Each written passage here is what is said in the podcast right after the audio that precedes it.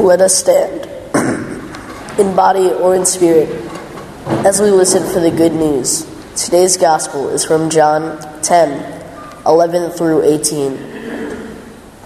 I am the good shepherd. The good shepherd lays down his life for the sheep. The hired hand, who is not the shepherd, does not own the sheep, sees the wolf coming, and leaves the sheep and runs away. And the wolf snatches them and scatters them. The hired hand runs away because the hired hand does not care for the sheep. I am the good shepherd. I know my own, and my own know me. Just as the Father knows me, and I know the Father. And I lay down my life for the sheep. I have other sheep that do not belong to this fold. I must bring them also, and they will listen to my voice. So there will be one flock, one shepherd. For this reason, the Father loves me, because I lay down my life in order to take it up again. No one takes it from me, but I lay it down of my own accord. I have power to lay it down, and I have power to take it up again. I have received this command from my Father. The word of the Lord. Our lives, we're taking our son Matthew to visit colleges. Have any of you been in that landscape before? Oh, a good number. Any advice you have, please see me on the way out. We're excited for this new season in Matthew's life, and our daughter Elizabeth is getting a head start. She's in 8th grade, but she's beginning to take note of what campuses she likes and what she doesn't like. Julie and I have gone to almost every one of these tours, and we think, oh, we would love to go back to school. And we're being reminded of some of the courses that are so interesting. And college courses start at the first level, which is 101. Whatever the subject is, 101. And then when you get to be an upper-class person, it's more advanced. It's that subject, maybe 401 or 501. Christianity 101 would be something like this. We are blessed to be a blessing. God blesses us by coming to be with us in Jesus the Christ and says, go and represent the Christ out there in the world. Christianity 101 would be something like, we are accepted. We call that in church language grace. We are radically accepted by God. Our challenge is to accept others right where they are, just as God accepts us right where we are. Christianity 101 would be, we are forgiven so that we can forgive. Christianity 101 would be something like, we are included. We, to use scriptural terms, we are adopted by God so that we can include others. God includes us. We're called as followers of Christ to include others. Now, even though that may be kind of basic Christianity 101, it's not easy. In fact, sometimes it takes us our whole lives to really grasp that and to live it out.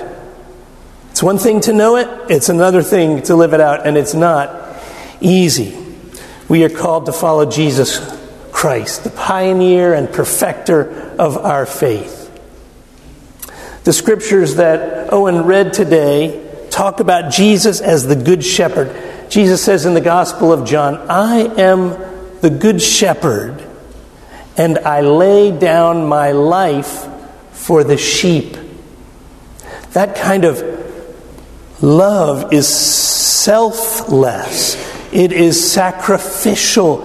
It is outpouring. And we who are followers of Jesus, the Good Shepherd, are called to do the same. This gets into the realm of Christianity 401. Or Christianity 501, because that kind of sacrificial love has a cost, and it's not easy. in the epistle lesson, 1 John, the third chapter. 1 John is kind of like a commentary to the early church on the Gospel of John. And it says this to the early church in the Johannine community: "We know love by this, that Jesus laid his life down for us, and we ought to lay down our lives for one another." Oh, Jesus. Are you ready to lay down your life for one another? Whew. That's not easy. The Scriptures are calling us to do something that is more than just being kind. And sometimes God does not call us to that opportunity. But sometimes God does. And so we need to think about what that would look like. Now, I don't know about you, but I have, well, I'm still here, so I've not done that yet. And so are you. So I presume you haven't done that yet, and maybe you've had an opportunity and you've survived that opportunity. Tell me on the way out. I want to hear about it. But we Christians need to look for examples of that kind of radical faithfulness, that kind of selfless giving. A few years ago, I was visiting my brother and sister-in-law in England. They're Methodist pastors there. And they took us to a village called Eyam, which is in the Peaks district in England.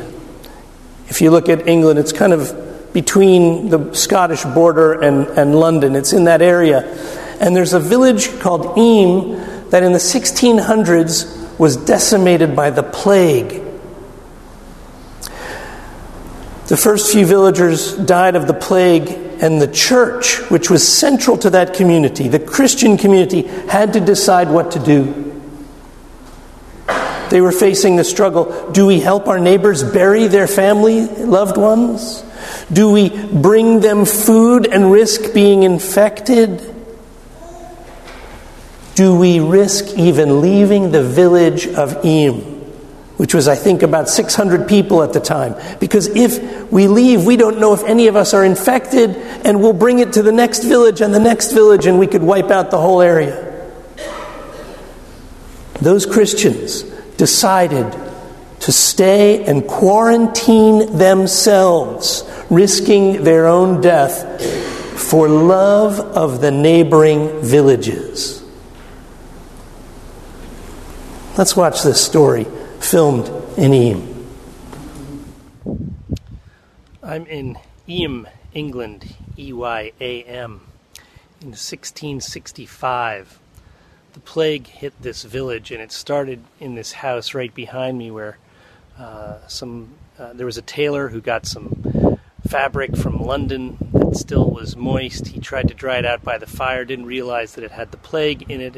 It began a sickness, an illness that killed from half to three-quarters of this town.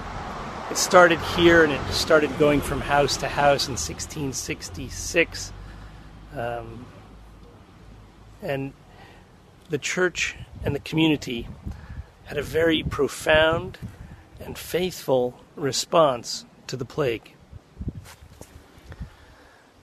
The congregation of the Eyam Church here behind me and the greater community decided that they would quarantine themselves in this village so that the neighboring villages would be spared from the plague. They did this for over a year, knowing that their decision might result in their own deaths or their loved ones' deaths, but they wanted to spare their neighbors and the neighboring villages from the plague. As followers of Jesus, we're invited to follow Jesus, even when it means at times in history and in circumstances that we are invited to be willing to give up our lives for our friends, for our neighbors. The scriptures in John say, "There is no greater love than to lay down one's life for one's friends." I don't know if we'll ever be called in our lifetime to do such sacrificial living as followers of Jesus. But there are those who have gone before us who made that sacrifice. Friends, I don't know if God will give us an opportunity like that. I don't know if we'll ever have to make that decision. But it is that kind of radical love that can change the world. I don't know if I'm ready for that.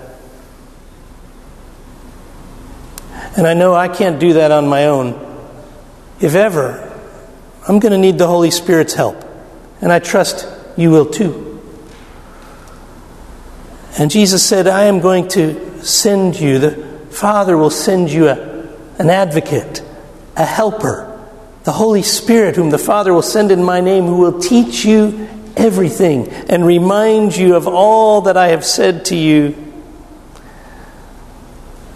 That Holy Spirit who can move us from fear to love is in our midst and is always longing to be brought even closer into our lives. Can we pray together that ancient prayer, "Come, Holy Spirit, come, Holy Spirit." Amen.